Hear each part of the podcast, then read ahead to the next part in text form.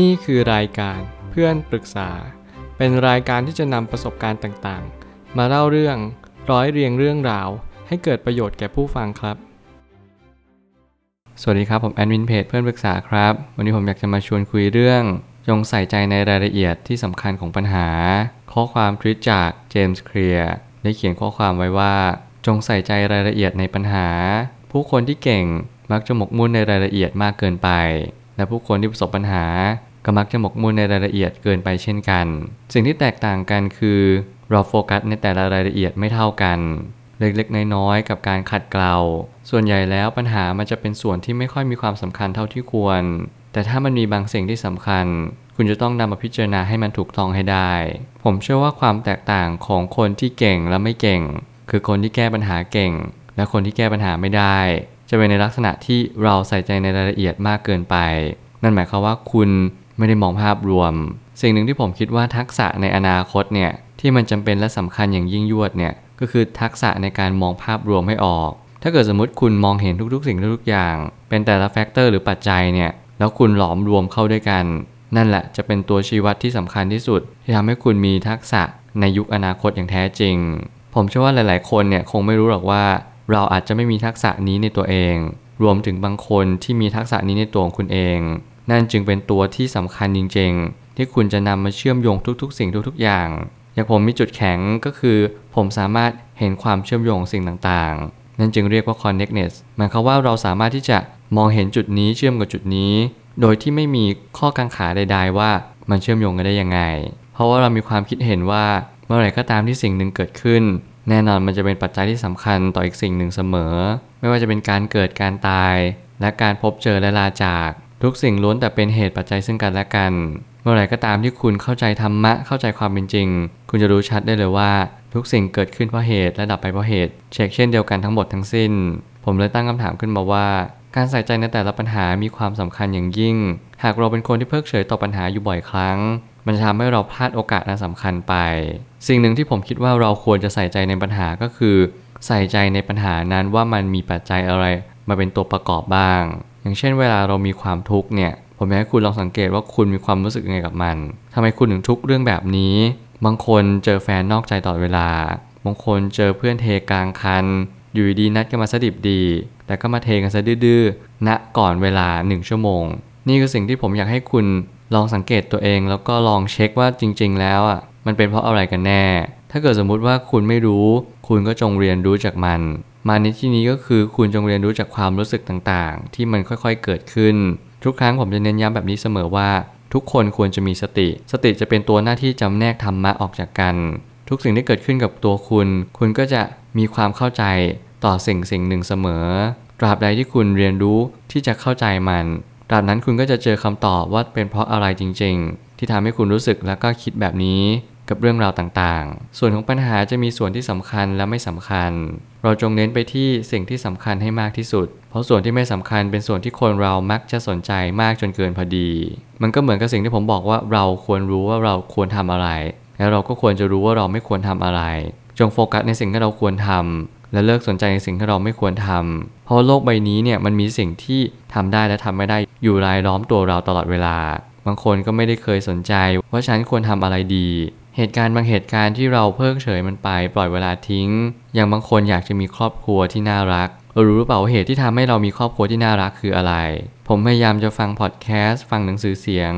มากมายหลายเล่ม ผมกล้าตอบในจุดจุดเดียว และเชื่อมั่นว่าจุดจุดนี้เป็นจุดที่สำคัญที่สุด ก็คือคุณจำเป็นต้องรู้จักตัวของคุณเอง แล้วมันจำเป็นจริง ๆ ถ้าเกิดสมมติคุณไม่รู้จักตัวเอง คุณจะไม่รู้ว่าคุณจะมีครอบครัวที่น่ารักได้หรือเปล่า สมมุติเวลาคุณโกรธเนี่ยคุณมีวิธีควบคุมมันยังไง สมมุติเวลาคุณกำลังเจอเหตุการณ์ขับขัน คุณมีหน้าที่ยังไงในการตัดสินใจ แต่เรื่องราวที่มันผ่านเข้ามายังชีวิตของคุณ สมมุติลูกคุณกำลังลื่นล้ม คุณจะพยายามช่วยเขา หรือพยายามโทษสิ่งต่างๆ ว่าสิ่งนี้ทำให้ลูกคุณล้ม นี่คือเหตุปัจจัยที่สำคัญจริง ๆ ในการที่คุณจะสร้างครอบครัวที่น่ารัก หรือไม่ได้น่ารักเลย สิ่งที่คุณกำลังแก้ปัญหา นั่นแหละจึงเป็นอนาคตที่กำหนดคุณอย่างแท้จริง ความสำเร็จของคนเราต่างกันที่จุดที่เราโฟกัส หากเราโฟกัสผิดจุด นั่นก็คือผิดในท้ายที่สุดอยู่ดี จงฝึกฝนตนเองในแต่ละวันโดยการแยกแยะปัญหาออกจากกัน ถ้าหากว่าคุณเป็นคนที่ไม่รู้ว่าโฟกัสตรงปัญหาอยังไงดี คุณจงเรียนรู้ที่จะค่อยๆ แก้ปัญหาในทีละจุด แน่นอนผมยังเชื่อเสมอว่า ทุกคนยังสามารถที่จะแก้ไขปัญหาชีวิตได้ด้วยตัวของคุณเอง บางคนถ้าเกิดสมมติแก้ปัญหาไม่ได้จริง ๆ หาเพื่อนที่เขามีความคิดที่ดี เพื่อนคุณที่เขาเป็นนักจิตวิทยา เป็นจิตแพทย์ หรือเป็นนักจิตบำบัด สิ่งเหล่านี้ทำให้ปัญหาชีวิตของคุณเนี่ยถูกเชื่อมโยงเข้าด้วยกัน คุณจะมองปัญหาเป็นภาพใหญ่ เป็นภาพที่เหมือนจิ๊กซอต่อกัน ความสมบูรณ์แบบของปัญหาเกิดขึ้นจากการที่คุณค่อยๆ ต่อจิ๊กซอปัญหานั่นเอง ทุกๆ อย่างที่คุณเจอปัญหา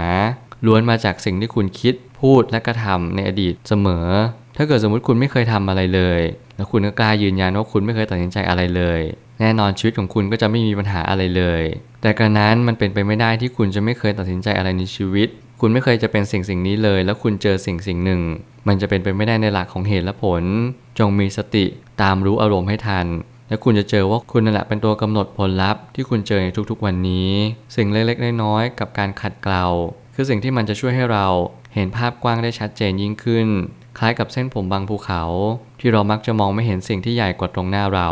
หากว่าเรามองเห็นปัญหาไม่ชัดเจน เพียงเพราะว่ามันมีบางสิ่งที่มันบดบัง ปัญหาให้เรามองไม่ชัดเจน คุณจงเรียนรู้ที่จะค่อยๆมอง ค่อยๆ สังเกต ปัญหาในชีวิตเนี่ยมันไม่ได้แก้ได้ด้วยวันเดียวแน่นอน บางครั้งมันต้องใช้เวลายาวนานพอสมควร ในหลาย ๆ ครั้งเราอาจจะกำลังหนีปัญหา และอีกหลาย ๆ ครั้ง เราก็มักจะชดเชยปัญหาด้วยการเบี่ยงเบนความสนใจ การแกล้งตายไม่ทำให้ปัญหานั้นหายไป การเพิกเฉย การทำเป็นไม่รู้เรื่อง มันก็ไม่ได้แปลว่าปัญหานั้นจะจากเราไปเลย มีหนำซ้ำมันกลับทำให้ปัญหานั้นหนักหน่วงแล้วก็ยิ่งใหญ่มากยิ่งขึ้น ทุกครั้งผมจะบอกคนรอบตัวเสมอว่าให้เราคิดในการแก้ไขปัญหาก่อน ไม่ใช่ว่าให้ปัญหามันเกิดขึ้นแล้วเราค่อยคิดแก้ไขมัน ส่วนใหญ่แล้วปัญหานั้นจะสุกงอมเต็มที่ แล้วมันก็จะไม่สามารถแก้ไขได้ ผมเชื่อว่าการแก้ไขปัญหานั้นก็ขึ้นอยู่กับระยะเวลาเหมือนกัน ถ้าเกิดสมมุติเราแก้ไขปัญหาที่มันส่งผลกับเราไปแล้ว เราก็จะไม่สามารถแก้ไขมันได้ในตอนนั้น เราอาจจะเรียนรู้เป็นประสบการณ์ว่าโอเค วันหลังเราควรที่จะรู้ก่อนล่วงหน้าให้เร็วกว่านี้ อย่าปล่อยเวลาให้มันล่วงเลยผ่านไปนาน จนทุกอย่างมันไม่สามารถแก้อะไรได้แล้ว นอกเสียจากยอมรับมัน แล้วก็สู้ต่อไป สุดท้ายนี้การฝึกสติในชีวิตประจำวัน จะช่วยให้เรามีความใส่ใจเพิ่มมากยิ่งขึ้น บางคนหลงลืมได้ง่าย ก็จะไม่สามารถนำเหตุการณ์ในชีวิตกลับมาแก้ไขได้เลย เพราะการขบคิดต่อเหตุการณ์ เป็นสิ่งจำเป็น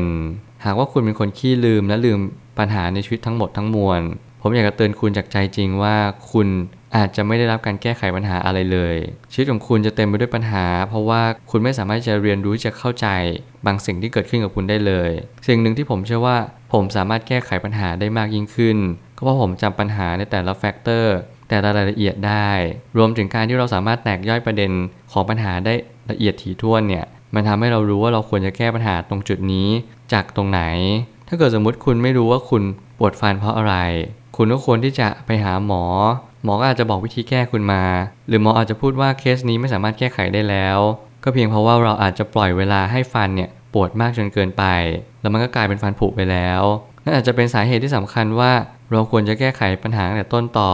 ถ้าเกิดสมมติคุณหลงลืมอดีตทุก ๆ อย่าง โดยที่คุณไม่จดจำอะไรเลย ไม่ว่าจะเป็นทั้งความสุขความทุกข์สิ่งที่คุณเจอและผ่านพบต่างๆ คุณจะไม่สามารถนำสิ่งใดมาแก้ไขได้ เพราะคำเตือนของใครหลายคน คุณไม่สามารถที่จะนำมาปรับใช้ได้เลย นั่นจึงเป็นความผิดพลาดที่สำคัญที่สุด ที่คุณควรจะแก้ไขให้เร็วที่สุด ปัญหาที่ใหญ่ที่สุดในตอนนี้ ก็คือคนส่วนใหญ่มักจะหลงลืม และขาดสติ จงมีสติในชีวิตประจำวัน แล้วคุณจะแก้ไขปัญหาได้ดียิ่งขึ้น ผมเชื่อว่าทุกปัญหาย่อมมีทางออกเสมอขอบคุณครับ รวมถึงคุณสามารถแชร์ประสบการณ์ ผ่านทาง Facebook Twitter และ YouTube และอย่าลืมติด Hashtag เพื่อนปรึกษาหรือ f r ร e n d t a l k ด้วยนะครับ